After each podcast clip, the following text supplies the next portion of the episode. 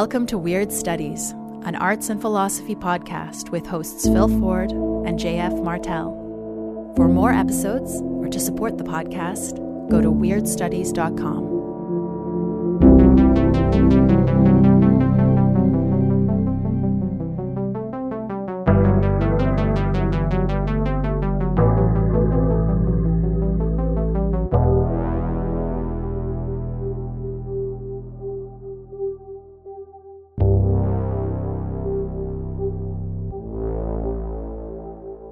Hi, this is Phil. This week, JF and I welcome Eric Davis back to Weird Studies. This is the one time I could introduce an episode with the time saving platitude here is someone who needs no introduction. If you're listening to this show, you almost certainly have listened to Eric's OG podcast, Expanding Mind, possibly for years. Eric has pursued a decades long career as a free range intellectual of all matters mystical, psychedelic, and occult.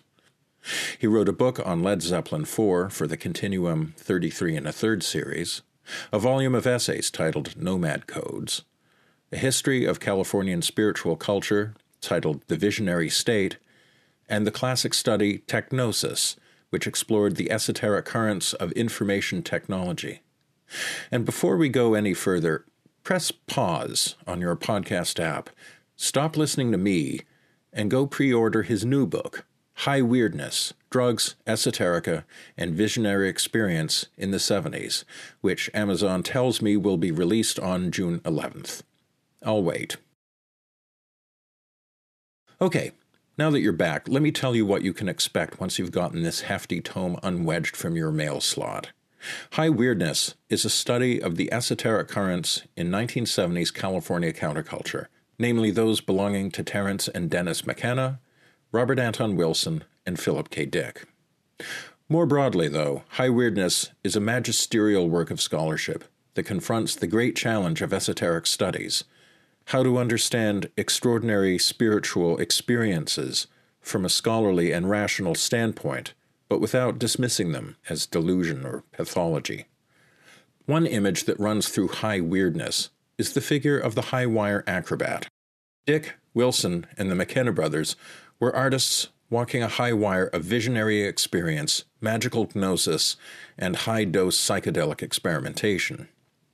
The synchronicities and theophanies they experienced were so outlandish that it's hard not to feel that either they are crazy or we are.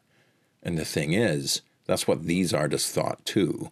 Is my mind playing tricks on me? Or is there something real and valuable, perhaps priceless, that almost everyone has missed, but that for some reason is being revealed to me?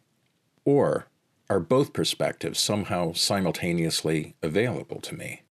It's tricky to balance these two perspectives cool rationality and an openness to mind blowing experience. And this is the balance of Eric's high wire acrobat.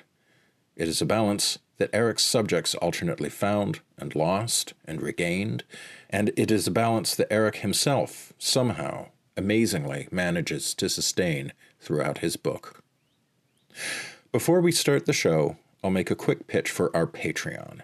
Go to patreon.com forward slash weird studies and check out all the subscriber only audio conversations and written essays we've published there. If you like the show, you'll like what we're making for our patrons and your support helps us keep this show ad free and independent. Okay, thanks for listening.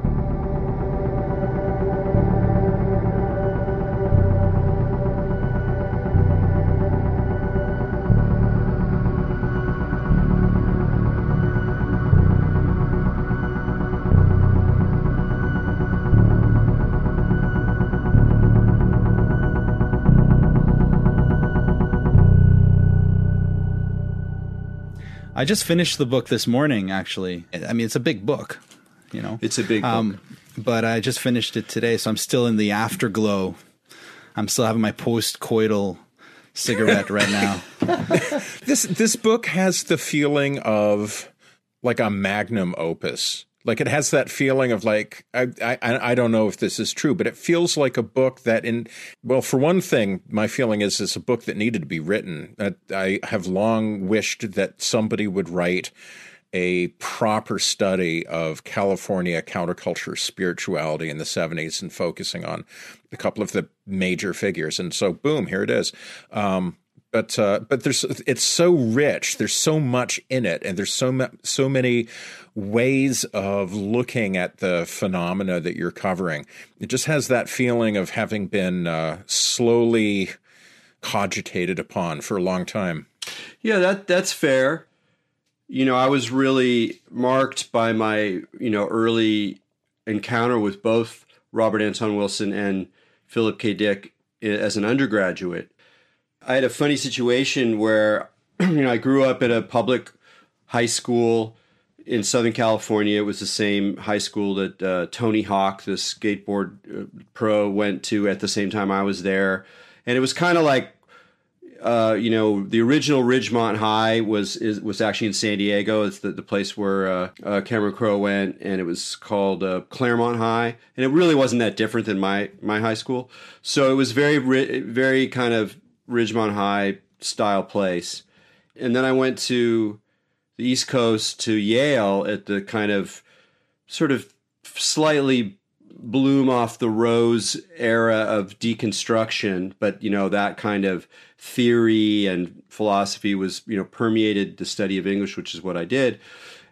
So I was in this weird place of like I didn't really know where to put my California identity, and there were heads at Yale, but with a few exceptions of, of individuals who I was friends with the the kind of scenes around psychedelics and that weird shit, which was very much my high school life, um, they were all from like prep schools, and I could not relate. There was some kind of weird, incestuous, sneaky, like insular vibe around the deadheads in, at Yale that I just, I mean, they were cool, but I just, I couldn't, I couldn't relate because for me it was always about the open. You know, it was always like keggers and suburban streets, and it wasn't like this sort of insular thing.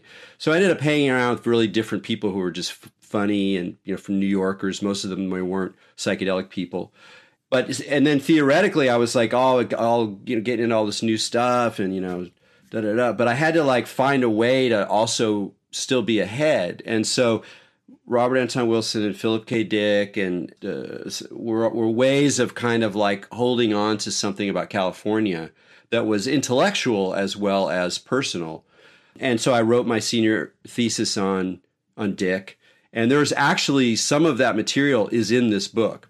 Hmm. Not much, but there's a few chunks of stuff that I thought someone would get to eventually, and nobody ever did. And all as far as I saw in the Dick literature, although I am now no longer up to snuff because there's there's so much of it. So yeah, so that you know you got some of that stuff going on there, and and for me, Raw was always a very like a lot of people. I think I was most influenced by him when I was sort of coming into my adulthood as an until you know between adolescent and adulthood, late teens kind of phase was a really really good time to read Robert Anton Wilson, and he kind of got in there. And so to return to him was also very much this kind of like longer longer life arc. But then just as a project, it's been you know, I went to school on and uh, nine years ago, went to you know your PhD program and started working on this maybe three years later. So it's been, you know, it's been like six years of more or less working on it, you know, different versions, wrote the dissertation, rewrote it, cut stuff, rewrote stuff, blah, blah, blah. So it's also been cooking for a long time. And, and I did want to write another, uh, you know, whatever you want to call magnum opus because it's a weird thing to write a book like TechGnosis in your late 20s and you put something out there and it be, it becomes this kind of cult book for a lot of people, a lot of different communities, and has a lot of influence and still in print and stuff like that. And you know, I'm really proud of it, but I'm also like, it's sort of you know, I'm kind of done with it. Eh, but it's a weird psycho- psychological state to be like, well, you know, you probably have done the most influential and important work of your life already. Like you're not going to do that again at least being a, kind of ahead of the cur- curve. Like it's sort of an inspired book. Like I was putting things together that were just hadn't been crystallized together in the, that kind of way. Even though all the, in, you know, it's not like I was coming up with incredibly original ideas. I was just I was weaving things together and layering things and drawing juxtapositions and correspondences in a in a fresh way.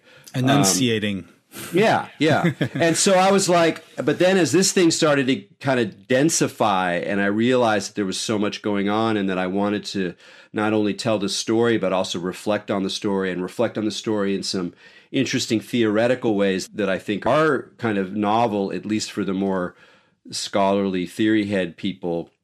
Um, I was like, oh, wait, this is actually, it might not cover as much ground, it might not reach as many communities and it, it might not have that sort of big picture snapshot kind of thing.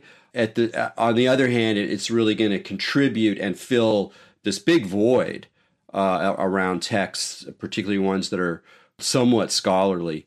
Uh, and so at a certain point, I just put everything in, you know, that, then I just went nuts for it and wanted it to be excellent and rewrote many sections over and over and over and over again and read tons of secondary literature and lots of notes. And, you know, I, and I had never really written like a properly footnoted book either. And even though, you know, they tell you like, oh, nobody likes this anymore, and all the you know scholars are trying to write pop books and only have minimal footnotes and stuff. I wanted to write one book in my life that had you know 800 footnotes, that many of which were like little essays or paragraphs or whatever. I wanted one of those. You know, I wanted one something with a big fat bibliography in the back. I wanted like a proper academic book just as sort of a thing to do, not because Oh, I yeah. thought it was better than some other kind of thing. So all those all those forces went into bringing a lot of attention and energy into this this one artifact. So one one of the differences I've I detected, I don't know if it's actually there, but that I I sensed between TechGnosis and this latest work is a, a I don't I wouldn't call it a turn, but a kind of like a harder commitment to a kind of realism that I I, don't, I didn't find as much in TechGnosis. Like uh, this is one thing I really like about your book is its commitment to what you call weird naturalism or kind of realist positioning. D- do you find that there's been a a change on that front or maybe like uh, an evolution towards that or is that was that already there in TechGnosis? Uh, yes and no. I mean, I don't think I had thought things through with TechGnosis, and also I was more of a postmodern then, so I was less uh, invested in, in ideas of the real. Uh, I was less resistant to kind of flashy conceptual systems that, if they weren't idealist, were certainly not naturalistic. Um, and even though I probably my sensibility was still fairly skeptical, grounded, and definitely always grounded in, in history to the degree one can be grounded in history, uh, this thing was very different. And partly that shows going to university and choosing to go to university was partly like choosing to go through a kind of process and it was actually more of an initiation than I had assumed. I went in there with a kind of arrogant attitude that, like, look, I know what I'm going to do. I'm going to write about Philip K. Dick, and I'm going to learn some stuff, and it'll be fun, and I'll drink a lot of beer, and you know, whatever. But uh, working with Jeff Kripal, um, and Kripal talks about this in uh, Serpent's Gift. Uh, he talks about studying religion as in this three stages where there's sort of the undergraduate approach to studying religion, which is very positive and sort of pluralistic. Like, hey, wow, look at all these different religions. Check out Zoroastrianism. It's cool. They got fire. It's great. And you know, the Jews, they roll out the like the Torah. Look at that thing. It's awesome. You know, and that's that's kind of the undergraduate approach. And then as a graduate student, you get disenchanted of all that. You know, in the study of religion, in the secular study of religion, everything is on the table. So psychology, history, politics, you know, increasingly cognitive science, literary history, anthropology, like all of these different tools, a very interdisciplinary field, all of these different tools can be brought to bear on religion as an object of social science. And so you tend to get a very disenchanted view. And that's kind of the bite of the serpent. It's like, ah, you can't go back. Ah, you can't Right. just revel in the the mystery. You have to think about it. You have to go, what is this? Why am I using this word mystery? What does that mystify or whatever? But there's then this third stage that you don't have to get to, but Kripal in his own way is occupying and, and inviting other people in, in in a lot of ways and to find their own version of it. And I definitely don't I, I see myself as doing something slightly different because I'm more naturalistic. but there's sort of like a you know a sort of dialectic uh, synthesis if not synthesis then some sort of overcoming where you allow something like the mystery back in and right. So i wanted to do that i wanted to write about things that were enigmatic synchronicities mystical experiences the sort of call of the other, the call of the radical ontology that seems to unfold in our most extraordinary experiences, including psychedelic experiences. But then I also saw that there was a fun game to play. And the fun game was to say, let's see how far I can justify, affirm, and articulate this phenomena from a naturalistic perspective. Let's stay within an expanded naturalism, not so much because it's where I ultimately have my you know, ah, I put my stake down. You know, like personally, I'm I think I'm probably still in a flow. And as I move forward and maybe away from a lot of scholarly debates, I'll find myself in, in, in different zones. But by that point, I'd been studying or paying attention to new age stuff and weird religion and paganism and all this stuff for a long time. And i was frankly sick of it. I was sick of the the willingly diluted fuzzy uh, unhistorically informed repetition of the same tropes over and over again. I was just i mm. just no longer interested me. It was okay. Like i didn't mind if people whatever you know whatever you know go ahead and do it but it didn't really engage you anymore. Whereas it was it seemed much more interesting to kind of basically take an a naturalistic historical perspective and then from within that see how far I could theoretically push certain ideas in order to stage encounters that were more or less doing the same thing if you were thinking of them in a more mystical or expanded multidimensional kind of way. Um, so in that sense, really according with a, a kind of Jamesian approach, because I think that's a lot of what what William James was about. Like what was really motivating him was something like that. Like, let's see how far we can push this stuff and be true to those kinds of commitments to knowledge and to critique, which I do take very seriously, um, especially these days. But then also to see how far I could make a case. It was a little bit of a Trojan horse, and I have no idea whether it's going to be effective at all. Like, I totally, it's not my decision. I just did my best. But the Trojan horse was like, look, if you follow the arguments I'm making seriously and you kind of then do it in your own way with your own material, you are going to have to take on certain encounters, certain possibilities that are going to challenge your sort of rote naturalism and possibly in a really significant way. And then once you've done that, you're kind of stuck. You can't go back. So it's trying to be a little bit of that serpent sting but in a different way than than Kripal talked about. it. Right, right. And can, can you define nat- weird naturalism the way you talk about Harman and Tim Morton at the beginning, and their ideas of weird realism, weird essentialism?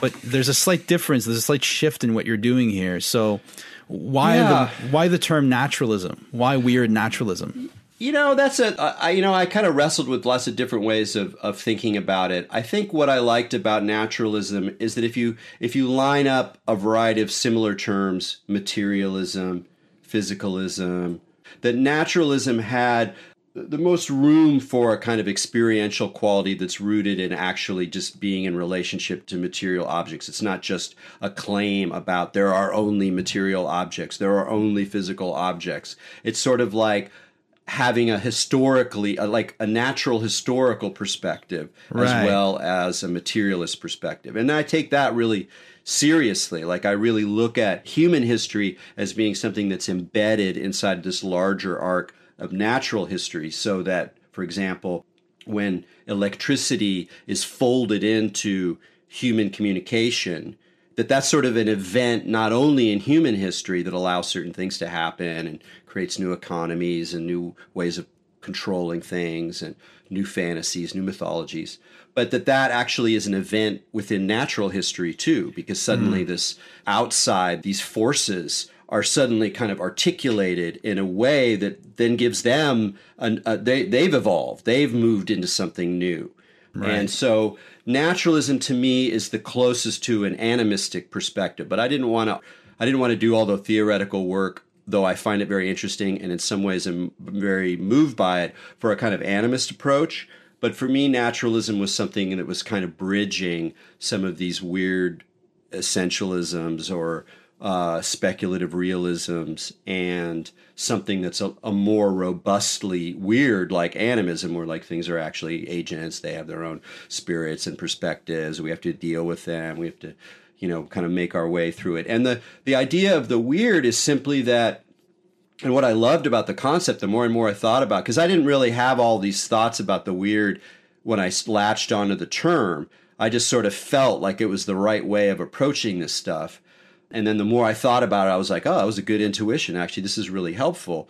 Is the more I tracked both the way that other people had used the term weird and you know etymologically and then seeing how it functioned even in people's ordinary speech you know people use the term a lot but usually not in a very uh, conceptual way uh, it's often a placeholder for things that they don't know where else where else to put um, and so I, I noticed that like in a way that what's marvelous about the, the idea of weird one way of saying how does weird function in in our language today is that it's a place to put things that if you try to explain them will probably take you into explanations that are no longer naturalistic and mm. if you don't want to do that the best thing to do is just to go yeah weird you know so right. I have a synchronicity. It's like super weird. and I'm like explaining like how? What happened? Like I don't know. It almost feels like my life is being written by you know cosmic agents. And like no no no no no no no. I'm not going to go down that. I'm going to say but I'm not going to go well it was just a coincidence. You know statistically right. speaking it's uh, likely that there'll be some you know you're like shut up. You know I don't want to hear that yeah. either. So that's a boring that's a boring physicalism. What seems more apparent is that there's something in reality, there's a there's a dimension of it, an aspect of it, a feature of it, a zone of it that is weird. And that's where like uh, Tim Morton really helped because he's really good, if slippery, but in a way you kind of have to be slippery to do this of of sort of architecting the loops that we're in as we try to think about things that are also sh- shaping us and that loop for him is part of where the weird is so the idea that like or more general speculative realist idea that yes we are in a world of objects. There are many objects. We're relating to objects. They're real objects. They're not just projections. They're not just little fictional organizations of more fundamental quarks or whatever uh, that these things are in, in some sense real but that there's an aspect of them that's fundamentally veiled even from themselves. And mm-hmm. that veiledness even from ourselves is to me that's that's where you can be like yeah that's where the weird happens. And yeah. it's really weird but it's not we're not leaving the plane. We're not right. Mm. invoking another dimension another domain of explanations ideal forms any of that stuff. We're just going like look if you're really paying attention it gets weird. And that's all i need to say to make that you know that's sort of like the come on over here and look at it this way kind of aspect yeah. of the of the argument yeah graham harman's invocation of heidegger which you in turn invoke in the part early on where you're talking about weird realism or weird naturalism um, that invocation of heidegger is sort of on the money here because there's a sort of sense of like, oh yeah, the world is full of things, and those things are not hypostases or projections or figments of some transcendent and uh, as yet unavailable higher whatever reality. Um, but at the same time, they have two faces. They face us, but they also face away from us, and they are always receding. Uh, there's a book by uh, Hee-Jin Kim called Eihei Dogen, Mystical Realist, uh, which I haven't read. Um, but nevertheless, the idea of calling Dogen a mystical realist is interesting to me because mm. that's kind of an important thing in Dogen Zen is this radically immanent position on reality. Nothing is hidden. That's a um, it rings a bell, but I'm. It's from. I think it's from Instructions to the Cook, but I'm not 100 percent sure. But that's a, like a something that Dogen quotes from one of the Chinese masters that he encountered. Yeah, nothing is hidden, and so like yeah, you know, reality kind of is what it is. It's it's right there. It's right, right there, but it's always receding from us. So uh, somehow you know, we set about to give an account of that reality, and we somehow find that we've changed the subject or the subject has changed itself. or somehow we've ended up somewhere other than where we began, and we're not 100% sure how we got there. Um, you know, Heraclitus's line, uh, nature likes to hide, or, or however you want to translate that, nature loves to hide itself, from whatever, also seems to be a statement of this. It's just sort of like this paradoxical sense that reality is given yet receding. Yeah, and, and for me, that that's I, had talked about putting my stake down before. In a sense, that is what I've done. I, I've long been attracted to more speculative possibilities and mystical, you know, ideas and esoteric concepts and various forms of Platonism and all of that. And you know, when I'm, you know, as I get getting older and being like, well, you know, like let's let's really try to like focus on what seems most productive at this point and spend a little less time being an anthropologist of other people's ideas, which is a lot of what I what I've done. You know, and partly because through my Zen practice, it's this it's this balance of understanding or, or making room for the most extraordinary parts of my own experience incredible dreams, encounters, psychical experiences, mystical experiences on the natch, all these things, and taking those things very seriously, but not necessarily literally. And at the same time, really affirming this kind of radical nowhere to go immanence, which yeah. has just always been attractive to me. The, the materiality of it, the goofiness of it, the kind of cosmic jokeness of it, and also just the frankly the banality of it. I mean, in a good sense, like it's it's like no, no, no, you, are not going to live in a pure land. No, no, no, it's right here now. You know, there's something about that that just always temperamentally, philosophically uh, resonated with me. So in a way, the weird is a way to to bridge those two. That there's something in just the banal facticity of things that is weird, and that at the farthest edges, there's this really trippy stuff that happens that can be transformative, it can be magical, it can be divine, even, but it's still part of the plane of this world. Yeah. Yeah. By somehow affirming that, it just feels both audacious and also kind of simple in a way that. I that I like. Yeah, there's a great line in an essay by the minimalist composer Steve Reich, who in 1968 was definitely hanging out in weird territory. He got into writing minimalist music by creating music of process, you know, processes that he would observe in nature, like, you know, the tide coming in and burying your feet in the sand or whatever. Uh, so he sought to, in his early works, to create music of process, things like pendulum music, which just consists of a bunch of microphones on different lengths of cord being set in motion and giving off a phased pattern of feedback squeals with the speaker. And in writing about this, he has this great line. He's, talking about the tendency in a lot of new composition to write a lot of hidden technical forms, like to create structures like serial composition where you're hiding things.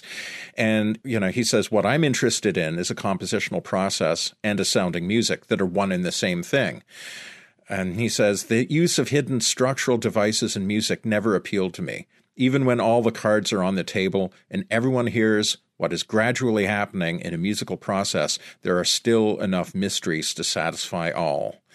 And I love that. Even when all the cards are on the table and everyone hears what's happening, there's still enough mysteries for all. And I, that is the, uh, um, the, what you just were saying kind of reminded me of that line.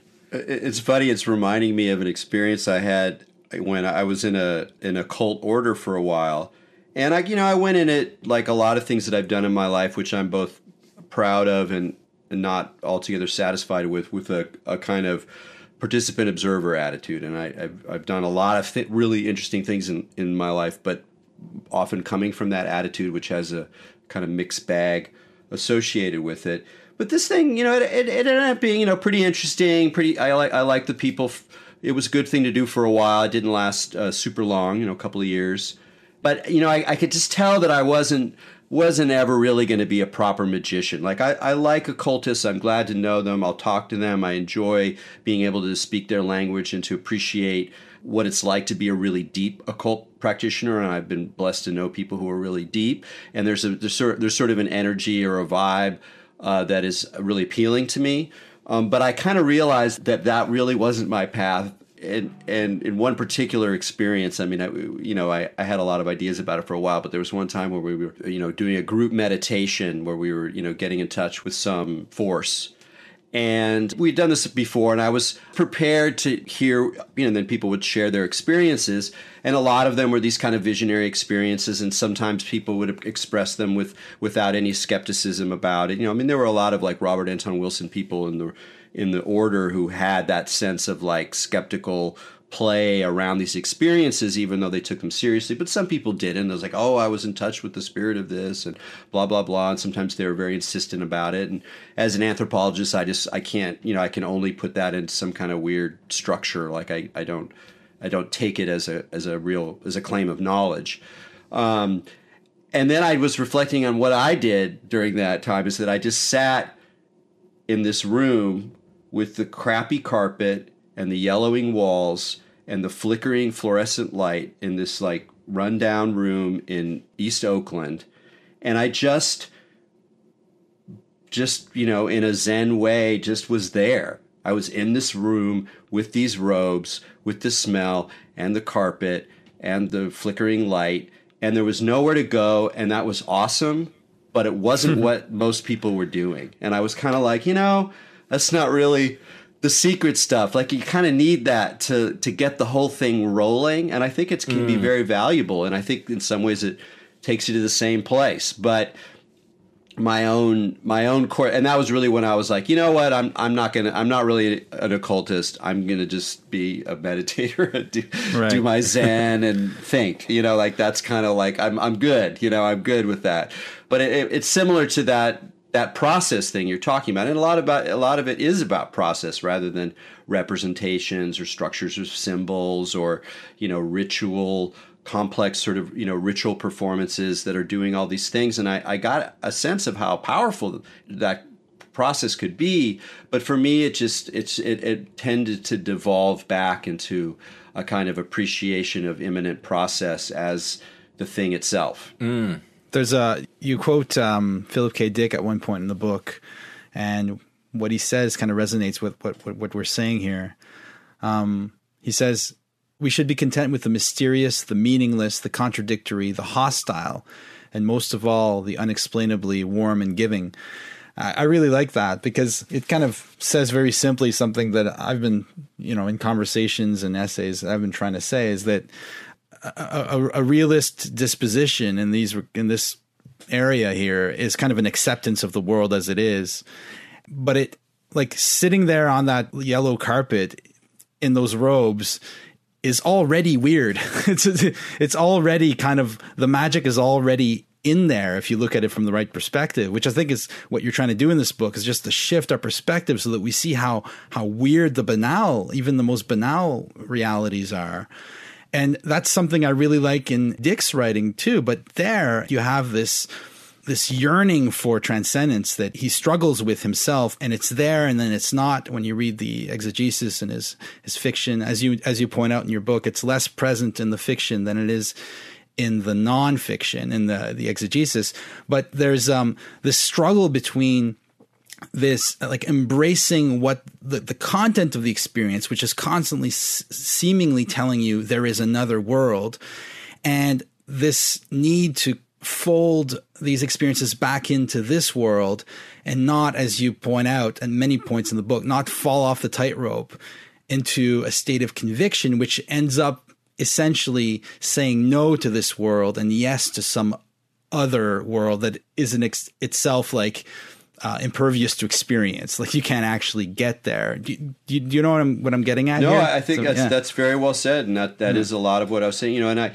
for me, I, I think I got there partly through thinking about psychedelic experience, where you'd go, you know, you you can explain the most amazing thing, and and unless there's really overt synchronicities or real world feedback things that happen, which obviously do happen a lot of the time, and in a way that's almost another category of discussion, but I'm not talking about that stuff. I'm just talking about whatever encounter with spirits or or even that, even even things of synchronicities, because it's obviously part of what happens, is you just you can then narrate that to somebody who's experienced and they say, Yes, yes, psychedelics are very strange.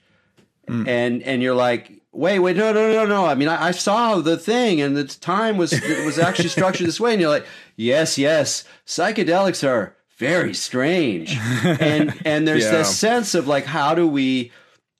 And that's why I, I talk about this idea that I sort of throw out. I don't really develop, which could, but maybe I hope so. Hopefully, somebody else does because it's a good idea.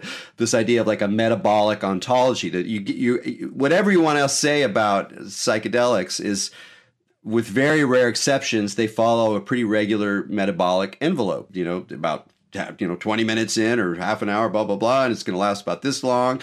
Here, you know, has this kind of peak structure, and you know, there's there's lots of variation, but overall, there's this kind of envelope that we go through. And I think one way of thinking about that is that that's what the thing is. is there's this envelope of expanding possibility that then closes down again, and we're more or less back. Sometimes people don't come back, but that's that's a, you know a different kind of um, maybe more pathological question. But uh, but within that that framework, a lot of stuff goes down. So in a way, it's all kind of like that. You know, in a way, it's like, yeah, I had a mystical experience, or yeah, I mean, maybe even you know, enlightenment that has permanent traces to it has this sense of like, oh, that's it, or that's all there is, or it's just this thing.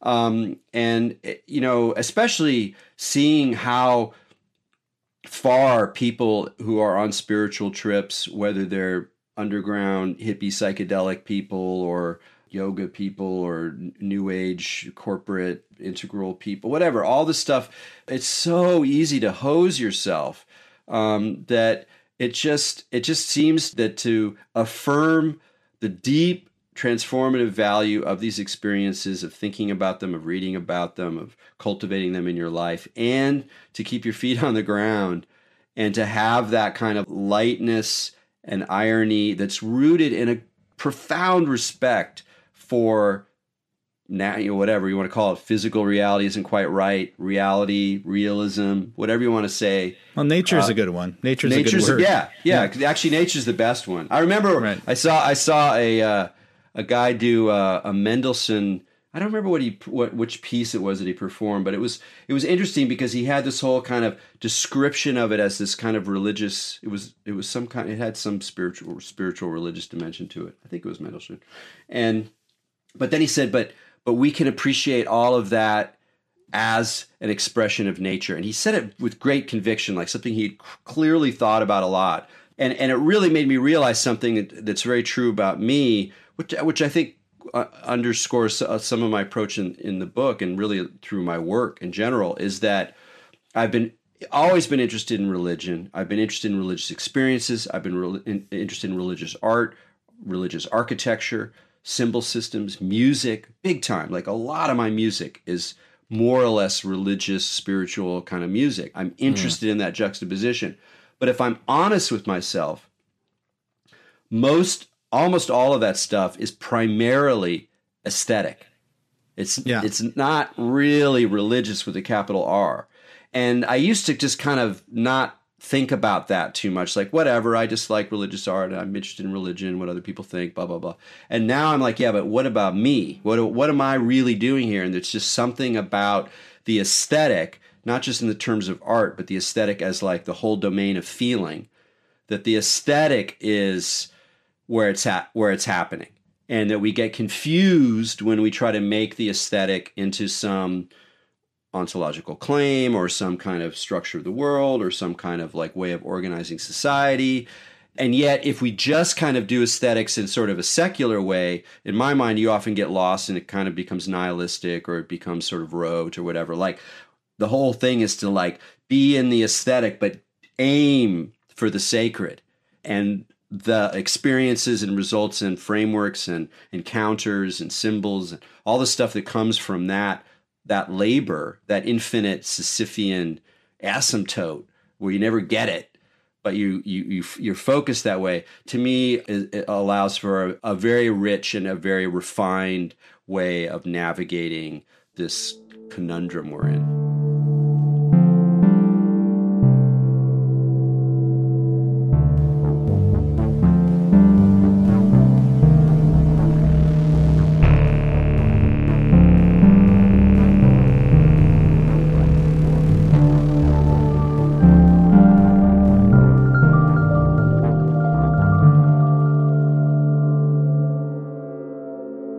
You were saying just there, Erik, makes me think of a word that pops up a few times in the book, anthropotechnics. And you were talking about like the difference between capital R religious and aesthetic religiosity, let's call it, which I, I, I, totally relate to that very deeply. And as does Phil, I know from our conversation. Absolutely. Uh, uh, but I wonder if there ever was a capital R religious, you know?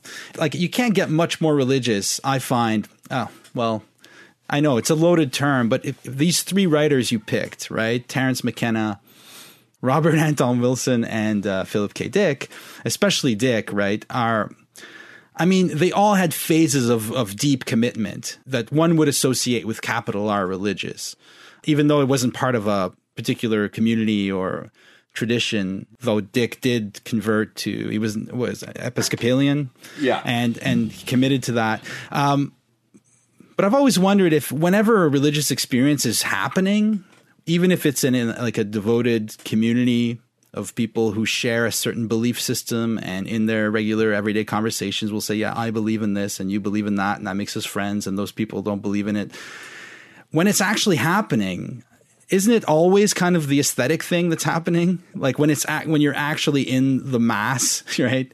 Um, as someone who grew up Catholic, I've seen a lot of masses, and the you know the Eucharist is an aesthetic event. Like no one's affirming their belief at the moment, and it's kind of that touches on what you know Sloterdijk calls anthropotechnics, where religion has always been a kind of aesthetic exercise and self making in a way.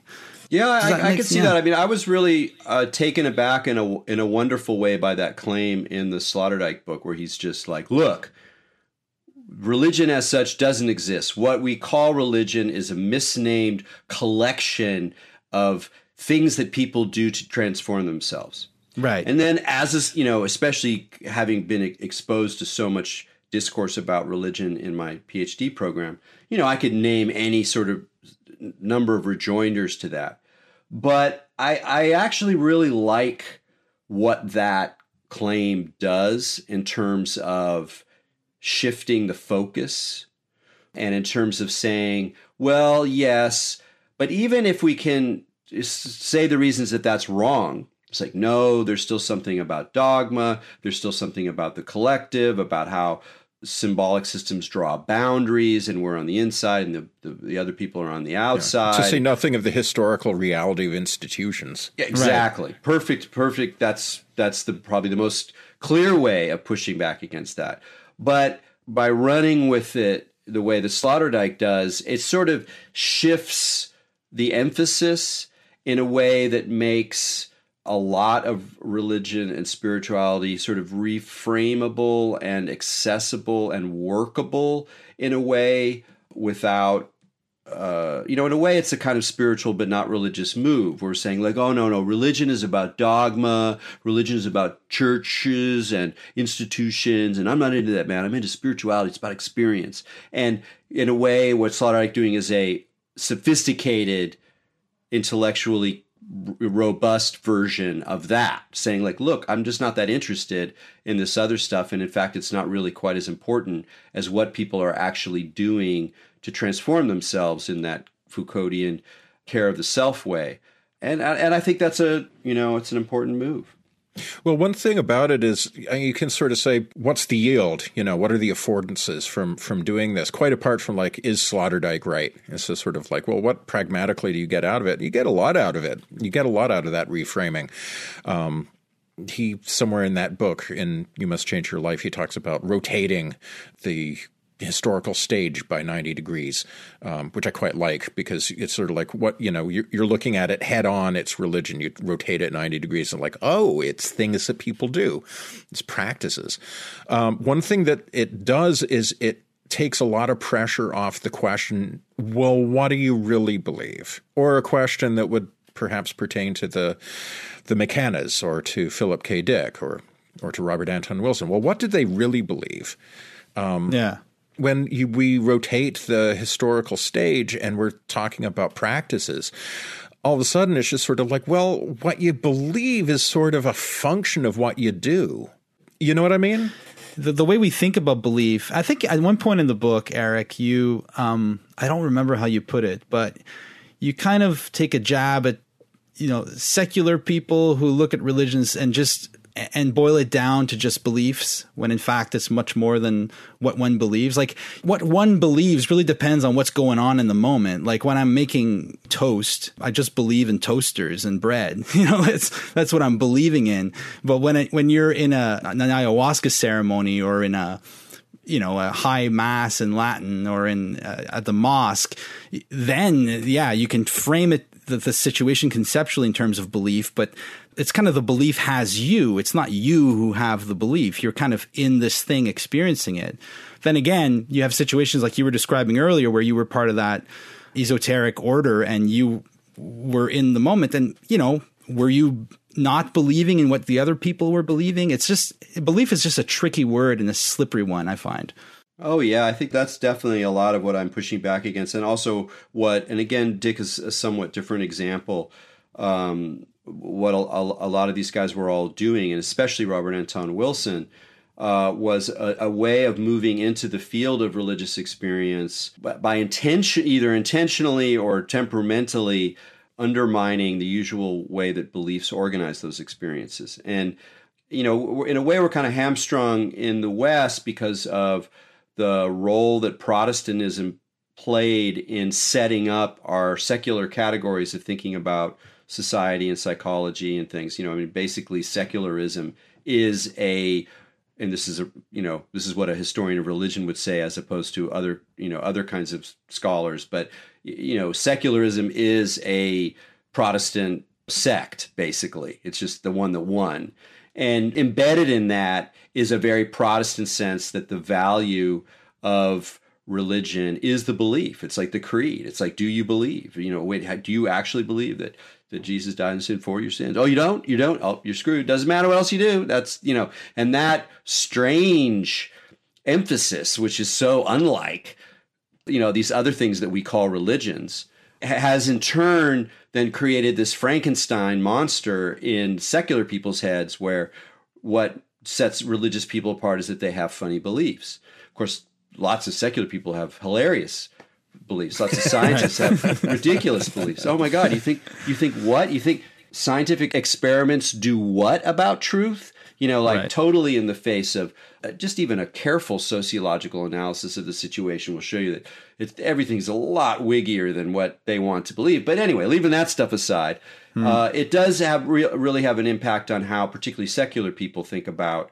think about religion, but also how religious people uh, think about religion. And what I'm trying to kind of show here is this term that Robert Wilson uses sometimes of, of, kind of operationalism, which means both that it's more about what you're doing than what you believe, but that even beyond that, beliefs themselves have an operational or functional role to play and that's where it gets kind of tricky and you can yeah. you can go back to the to the idea of set and setting so pretty widely accepted that with you know some variations some substances is less true than others, but certainly with something like LSD, that your expectations, your ideas, your intention, your your emotional set, coupled with the environment, with the things that are going on, the objects, the images, whatever, is going to in many ways, let's use a, a very 70s term, program your experience to a you know a good degree and then you know when Leary's describing this, he then he kind of flips around. He goes, "Well, you know that that actually what you know that leads to another conclusion, which is that we should be able to program this stuff in advance. That means you set up in advance what these sets and settings are going to be in order to you know you're not you can't hit it on the money every time, but to sort of guide an experience towards some set of of, of results that are desired." And so, what someone like Robert Wilson does is he takes that idea and he says, okay, let's start, let's just start playing with beliefs as elements of programming with no greater ontological claim. So, what happens when I get up every morning, look myself in the mirror, and say, Do You create your own reality? It's not that I believe that I create my own reality, really. It's that I'm doing this thing that functionalizes or operationalizes beliefs and then you see that things happen and and I, I, have a great example of this it's one of my favorite it's a trip story but it's brief and there's not a lot of detail i was going to do this you know pretty epic mushroom trip and you know beforehand everybody says their their intentions, you know, and that's the kind of classic West Coast or you know New Age thing to do. Everyone states their intentions, and I always say the same thing. Uh, you know, stay awake, uh, keep p- paying attention, keep breathing, open to the experience. You know that kind of shit. And at this time, I was like, I don't want to say that. That's boring. So I just said, I go, I want to meet my spirit animal. I want to meet my spirit guide. Nice. And I didn't say it with any belief or not belief. It's not the kind of thing I normally think in. I mean, I know it's an idea out there. I know people have experiences. I've had experiences that I could describe that way, but it's just not. It's not my language. And lo and behold, in the midst of a broiling, you know, distressing, uh, you know, overwhelming often experience, there were a few clear moments of a sort of encounter that were actually visually very different than everything else. They're very clear, very realistic, very naturalistic, very specific animal, very specific kind of connection. And it was even sort of uh, kind of signed off on the next day when I had a sort of synchronicity around that particular animal, which I'm not going to say. And that was really instructive for me. And th- and someone like Wilson was just running with this kind of thing. How hmm. far we can take this. So it's not that it's not about belief at all like oh we're, it's just about practice which you find in like a lot of meditation stuff. It's not about belief just practice practice practice practice. Here's some methods. You know you get a little methods in there. And if you think about them they kind of imply certain beliefs or certain claims about reality but you can really get a, go a long way with really just kind of method and practice. But there's a, also a way in which ideas and beliefs can themselves become operationalized and then what do you say about that what does that mean I mean, yeah. you know, you can have an encounter with Jesus Christ and whatever, and you're like, but I, I set it up. I, who, who's responsible for this? And so that kind of vertiginous, looping, wonderfully aesthetic, but also kind of ontologically confusing situation is very obvious with psychedelics, and it, it clearly helps explain what's going on with all the people I'm talking about in the book. But in some ways, it's just kind of what religion is, or religious experience anyway is this is maybe hard to put in words, but okay, this is what I take to be the distinction between programming, to use that very 70s word, and one of Robert Anton Wilson's favorite words, metaprogramming. You know, at some point I was reading your book and I was like, man, is metaprogramming just a, a more pretentious way of saying programming? I'm like, no, it's not, because at least as I would understand it, the distinction is, you know, programming is sort of like you change your mind about something you know, I thought such and so was a serious political issue, and now I don't think it's so serious. Um, but metaprogramming is like it is changing what Wilson called reality tunnels, the entire worldview within which a given opinion takes its place. What the chaos magicians call belief shifting is not just sort of like having a new opinion on something. It's about feeling an idea as something, as, as James puts it, uh, hot and alive. And the problem, though, with that is for something to be hot and alive,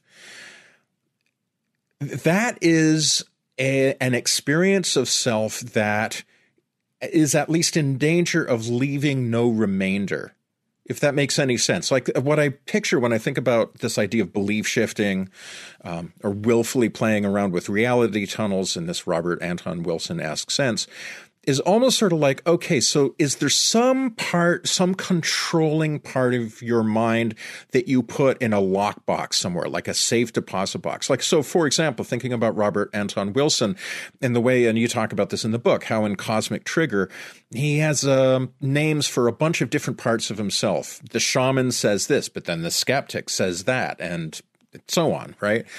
Uh, he has names for these different parts of himself. But who's the guy writing Cosmic Trigger?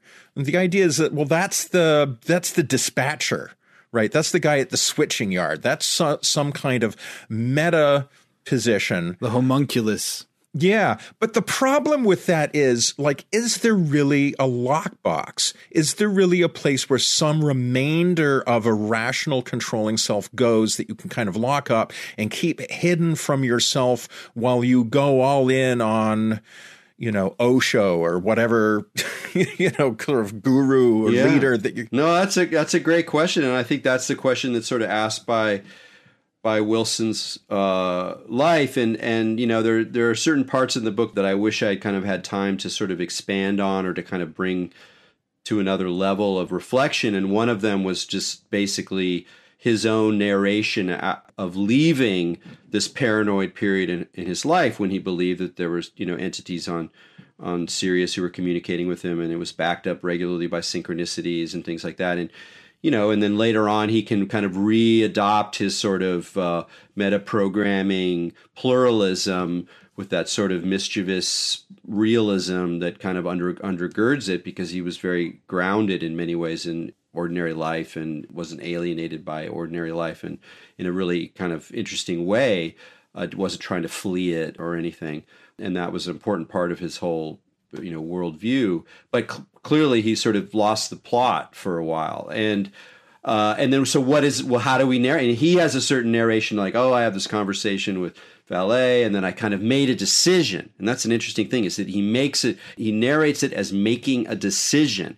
I decided to believe that it's more likely that my left brain is, is talking to my right brain or something like that than that there are actually aliens that are communicating with me.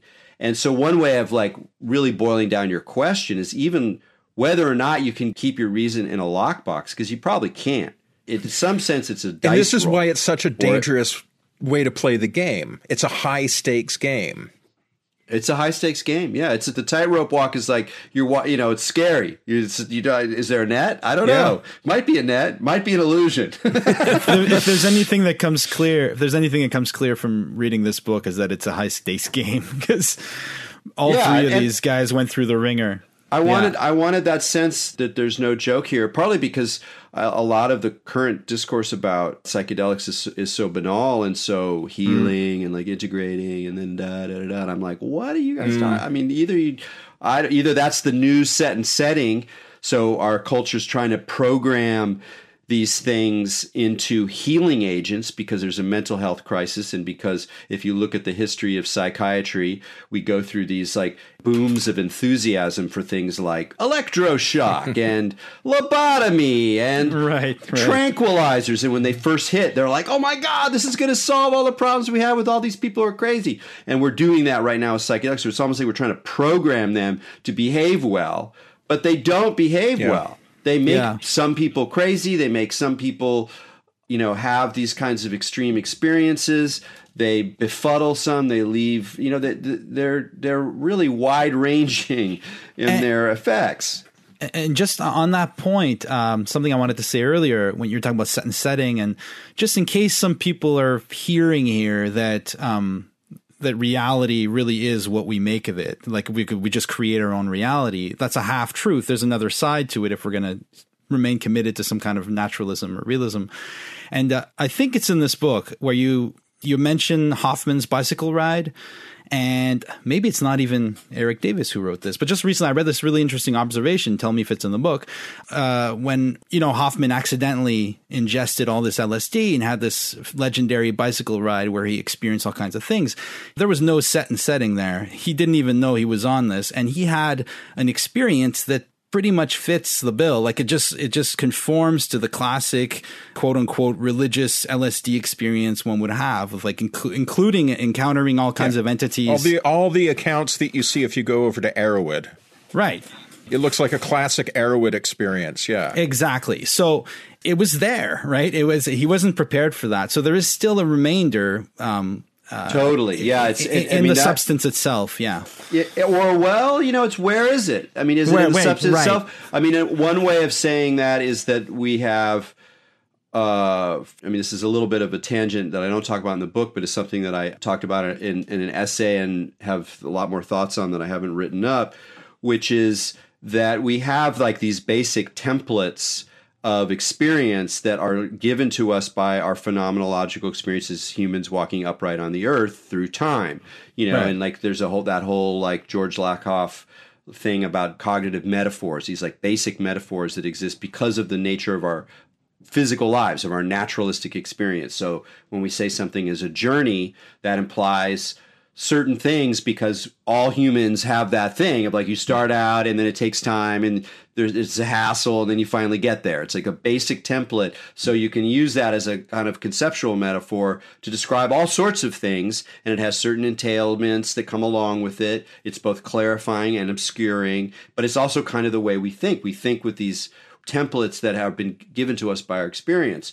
Well, one of those experiences which Lakoff doesn't talk about, a lot of people who go follow this line don't talk about, is dreaming and more specifically waking up from a dream.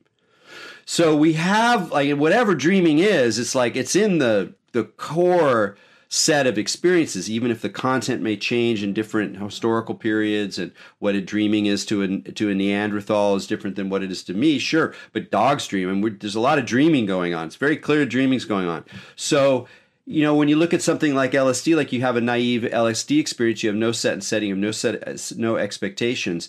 The fact that certain motifs or archetypes even show up also is resonating not because the molecule itself has something, but because when we go through these liminal periods, there are certain things that get booted up because they're rooted in in dream. They're rooted in some kind of way of of modulating between you know reality. So I say all that and at the same time, if we're being good speculative materialist animists, we got to say that hey, LSD has something to say. You know, if I'm in if I'm in relationship with a material entity that's got some kind of agency in the picture, that means it's contributing something.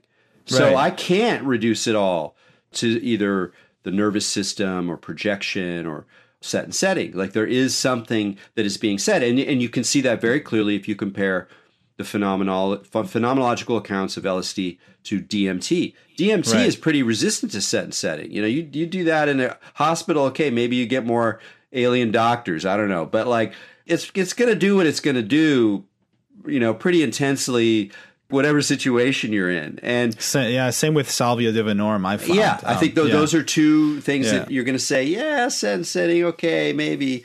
Uh, and so for me, that the sociological model of kind of programming or meta programming or scripting um, that I'm in some ways very attracted to, as certainly as a way to explain the experiences of these guys, it only goes so far. And in fact, if we're being honest, if we're being intellectually upright, if we're being open minded, and if I think we're, we're reflecting adequately on our own experience uh, as an empirical dimension of, of knowledge, that it only goes so far. And there's this other point that's like an openness to an alterity that has something to say. And even if I garble what it has to say, and perhaps inevitably, there's so, still some communicative or symbolic dimension of that encounter that is worth pursuing and not simply deconstructing in the name of sociological scripts and things like that. And that's part of the tightrope for me. That that balance, you know, and where do you draw the line? I don't know. You know, I, how far can you how can you say that that's one thing and not the other? I don't know. What do you think? Yeah, you know, I'm going to quote your words back to you. Uh, this is on page 20. I do believe that our experience is constructed in large part through cognitive, biological, and social processes. But I do not believe that all experience, let alone consciousness or the awareness that illuminates consciousness, can be reduced to a map of its structural mediations. The argument that the wordless intensities and arresting encounters of our most radical experiences are simply a product of language or cultural codes would have to be classed as a rather mean account of experience, an adjective I use here to mean both stingy and abrasive, two tones that are sometimes confused, at least in the social sciences, with the tang of truth. And I uh, I double underlined that. I really liked it um, because you know you're Yeah, double underline. because you're coming up against the received wisdom of our time. You know, the off the rack standard issue academic answer to everything, which is like it's constructed. And I like that you used the word mean in both a sense of stingy and dickish because the, the two are related. Uh, this is a, uh, I don't know, maybe ad hominem sort of thing to say about like academics, but academics are not so different from anyone else. And something that I've noticed is a very common human response to somebody whose job sucks somebody working in an exploitative, shitty job uh, is people getting pissed off at you for bringing up that you're in an exploitative and shitty job. And the attitude often seems to be, well, I my job is exploitative and shitty. So yours should be exploitative and shitty as well. There's this basic sort of feeling that uh, I'm not willing to grant to your experience any more than I'm willing to grant to mine. And that's a stinginess that, on the one hand, I think comes from a kind of a, basic epistemological stance. Actually, we were talking about this with Jeff Kripal uh, on one of our shows, where he said, you know, I'll, it's something I say often, he said, um, I'll ask a room full of people, do you want to know the deep secret of the humanities, the, the humanities theory of truth or the academic theory of truth? It's like the more depressing it is, the more likely it is to be true. and you know this this idea that uh, the truth is probably the most parsimonious arrangement of facts. That is an, a multimodal idea. You see it pursued across every discipline, every modality of human experience, and it becomes like a methodological prior. And so, for example, if you're trying to date like a painting or something, the responsible position is always to date it as new as possible. So, you think about like tarot cards. The responsible position is always going to be to start from the assumption of modernity until proven otherwise, until you find like an older deck that's from earlier than we thought. And what's interesting is that also turns into a characterological sort of set of assumptions.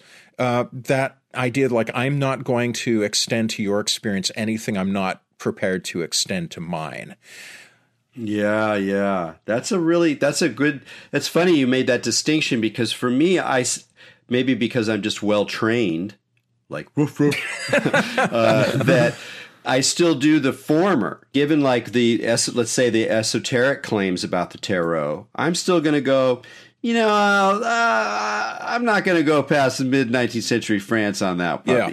And whereas some people go, oh no, there's this and there's an underground history and da da da. I'm like, nah, nah, okay, maybe. But like, I'm not really going to budge on that. And partly because I think it just, for me, it keeps me honest because I'm not, I know that I am not attempting to deconstruct the value or meaning of those practices like some of the people who would say that might might be so that's part of like my own game but when i turn to individuals i i try to be as open as as possible and it doesn't mean that I don't have like the bullshit meter kick in and make a psychological judgment of somebody or whatever. Of course, that stuff happens, but it happens in the field that they may know things that I don't have any idea about at all in any way. And um, that closeness uh, is a is a very unfortunate part of the the academic temperament. Mm. Right. It's interesting that question about the tarot. It's a it's a good example. Like I'm just wondering how I how I react to those, you know, with the options. So it's either this ancient Egyptian thing that you know was passed down from I don't know who I don't know what the, what's the oldest theory for the tarot ancient Egypt yeah. really I think that's where it's yeah. supposed to have started and then the the the the, the, the most conservative uh, theory is that it's 19th century a 19th century parlor game, you know, like the Ouija board or something. Well, no, so, not not the tarot mm-hmm. themselves, but the esoteric reading of the tarot. Right. The, the idea that the tarot has, uh, right, you know, right. Because we actually have decks from like the 16th century, I believe. Yeah. yeah. Or even yeah. So even earlier my sense is always that when, when I read like Eliphas Levi's theory of the tarot, I'm like, that's bullshit. But then again, I'm probably going to call bullshit on, you know, the latest, uh, you know, attempt by an academic to tell me where the tarot comes from. It's just a mysterious thing. It's probably been around for a long time and it's probably been used. I find that my intuition, uh, I don't want to turn this into a conversation about the tarot. I'm just trying to make a simple point really, but, uh, my intuition would be that the tarot, that cards and playing cards in general were probably divinatory before they became games.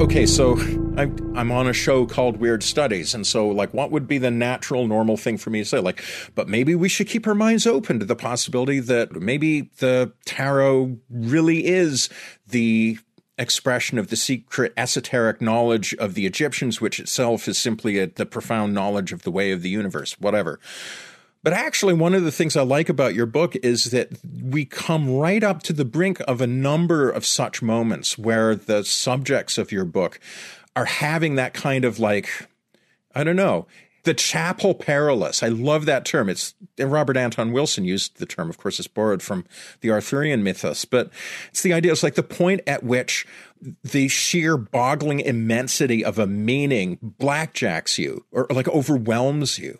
And uh, one of the things I really liked in your book is the way you point out how at such moments reason is not just you know you're not necessarily making an argument like well reason is better because it's more reasonable.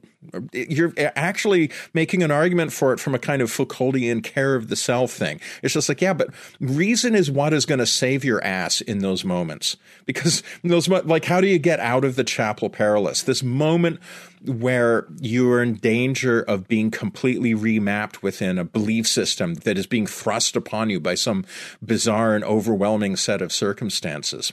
You know what I mean?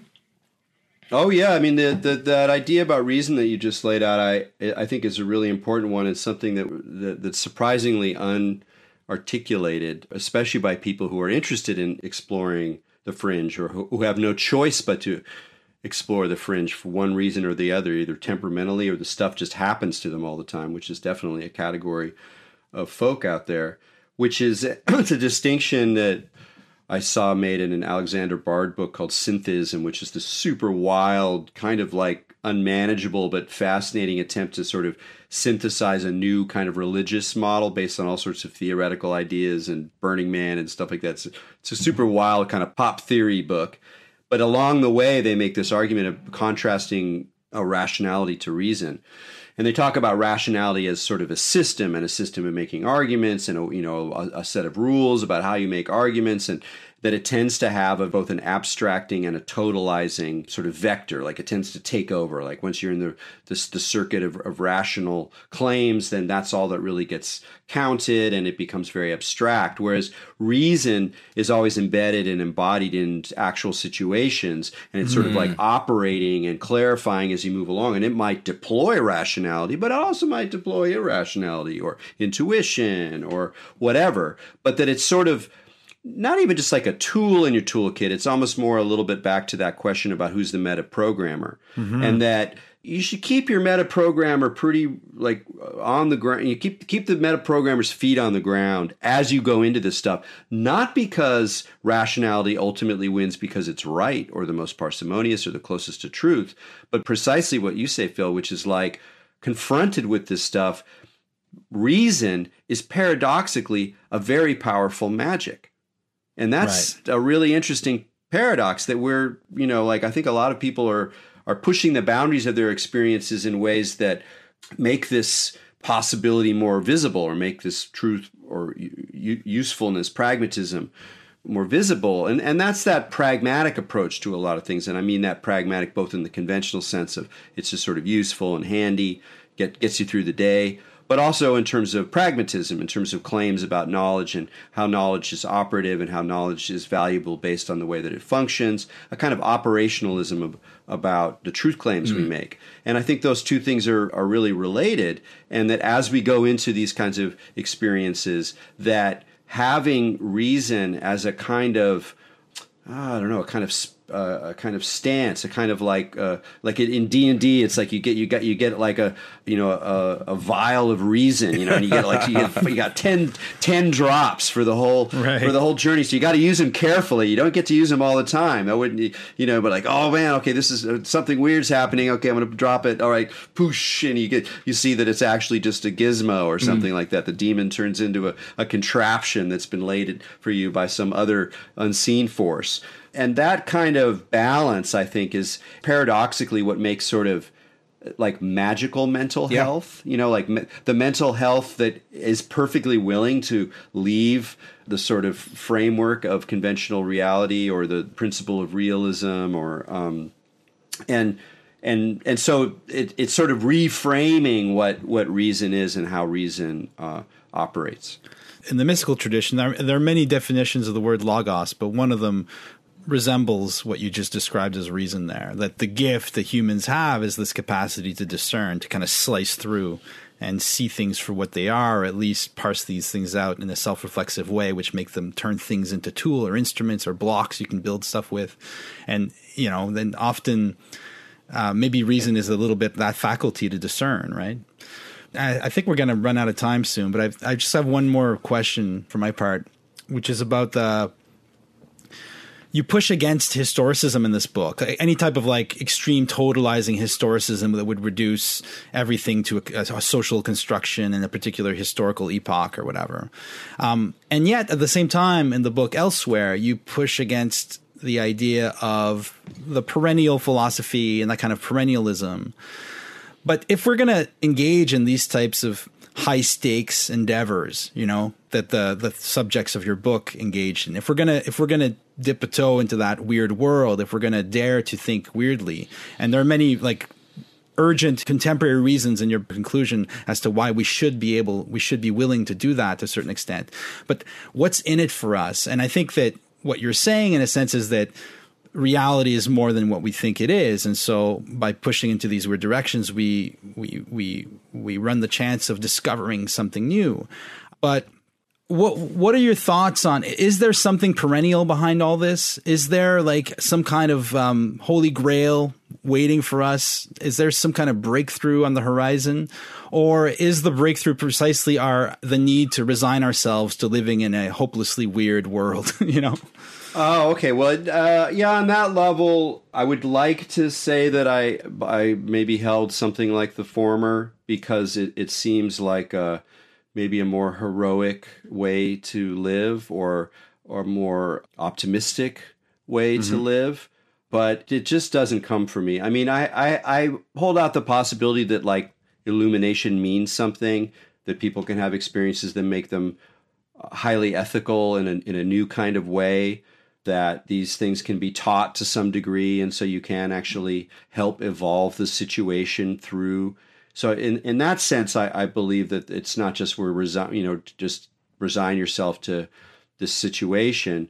Uh, but on a on a deeper level I, I don't really I don't really see that that way out. And I'm very aware of how those stories of a way out almost instantly become kind of obscuring. And it seems more um, here's here's an analogy that, that Phil might like, which is is that in particularly in the kind of Zen that people who are influenced by Dogen come to, is that there's a very very strong emphasis on not getting anything or not going anywhere. Right. You're not getting anything when you become enlightened. You're not. It's don't look for it. Don't expect it. In fact, the less you do that, the better things are. Just keep practicing. It's right here, right now which doesn't mean that people don't wake up within that with even within that world people wake up. There's a before and after. You know they get the knock on the head or the pebble you know flips in the air or whatever it is and something happens. But there's something about setting yourself up for nothing happening that allows something to happen in a very organic authentic and unhuman controlled way. And i do have a lot of you know the flip side of, of anthropotechnics is instrumentality and i think we're right now we're actually in this weird race between anthropotechnics that are truly devoted towards evolving the situation and the instrumentalizing of precisely these same weird realms yeah. through technology, through special forces, through dark side advertising, essentially mind control, all that all this stuff is up for grabs. Everybody's everybody's aware of it. You know, it's it's it's not just the elves and hobbits who uh, you know know about the Ring of Power, as a, a friend of mine, Jamie Wheal, said recently. In a way, we're in that kind of we're in that kind of tension, and to, to so to my mind, one of the best ways of dealing with the temptations of instrumentality is to resist the idea that you're getting anything, you're going anywhere, you're going to get out of the conundrum because if you can really be here in the mess with the struggle, with the suffering, with the confusion, with the weirdness, and sort of right yourself, balance yourself within that engagement. That when and if, or if, these higher states of integration, these connections, these encounters that transform occur, then you're just all the better set up for them. And if they don't occur, it's kind of like a Pascal's wager in reverse. And if they don't occur, then you're just learning how to live better with the weird disaster that lies ahead. Given all that, do you see high weirdness as a cautionary tale? That is an excellent question. I and it, it was one that I asked myself many times through the writing of it. And in the end I would have to say yes. That uh, this is a high stakes game, whether or not it's psychedelics or uh, inculcating extreme visionary experience. It may only be a game. It may not necessarily lead to pragmatic effects in people's lives that we could decide as a culture are good. So that itself is a bit cautionary. Like, do you really want to muck with your head this way? Like, what what lies on the other side of it? Is it just uh, curiosity, diversion? Is it another kind of nihilism? So that's one side. But even more deeply is that if you are exploring in this way, that it's a cautionary tale because we can see in very specific ways how each of the people I'm writing about kind of, you know, fell off the path or got wayward in different ways. Some of them not necessarily very disastrous. I don't think it was the worst thing in the world that Terence McKenna had this crazy idea about time that was really driving him. Like sometimes I think about Terence, like he needed one totally crazy idea that he totally believed in order to produce all of that entertaining, marvelous, stimulating, uh, esoteric riffing, which you know I greatly ad- admire and, and, delight in, and I think is very valuable just for that. Not that he was a truth teller or a scientist or a mystic or anything like that. I don't think he was, uh, but maybe he needed that. It was sort of like his idée fixe, his little kernel of of the real that he held onto in some weird way that that allowed him to to motivate. But we can also see people, you know, Robert Anton Wilson was fully paranoid for a while and Dick, you know, was always off in a variety of ways that are themselves convoluted to try to describe. And he's sort of a special case because he was always a very singular person, a non-neurotypical person. But it's still important to look at because people are attracted to this stuff or they're or it resonates with them. And it's an interesting thing whether what draws people to this stuff is because they want to have extreme experience or paradoxically because they're already crazy in some kind of way and they're drawn to the way that these people both acknowledge this world they don't try to hide it pretend it's not there but they also have to come up with ways to sort of manage it or to, to save themselves from it or to keep keep the edge of reason in the picture so to not fully succumb to it. And i think a lot of people who are drawn to psychedelics and weird religion are managing their own pathology to put it in patholo- pathologizing terms. It's not totally the way i think about it but i i think about that way a lot. I think a lot of and i know it's true for me that i have my whatever you know pe- my psychopathology is managed or explored or constrained or made into a site of meaning or whatever through my interests and my practices. Um, so in that sense it's not it, it is a cautionary tale but it's not just a cautionary tale. It's kind of i feel like it's for the people who need it it's actually a healing tale. But for other people it's probably a cautionary tale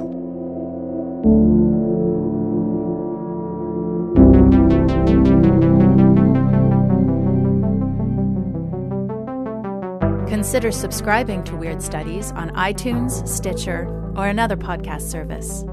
You can also follow us on Twitter or support us on Patreon. Music for the podcast is composed and performed by Pierre Yves Martel. Thank you for listening.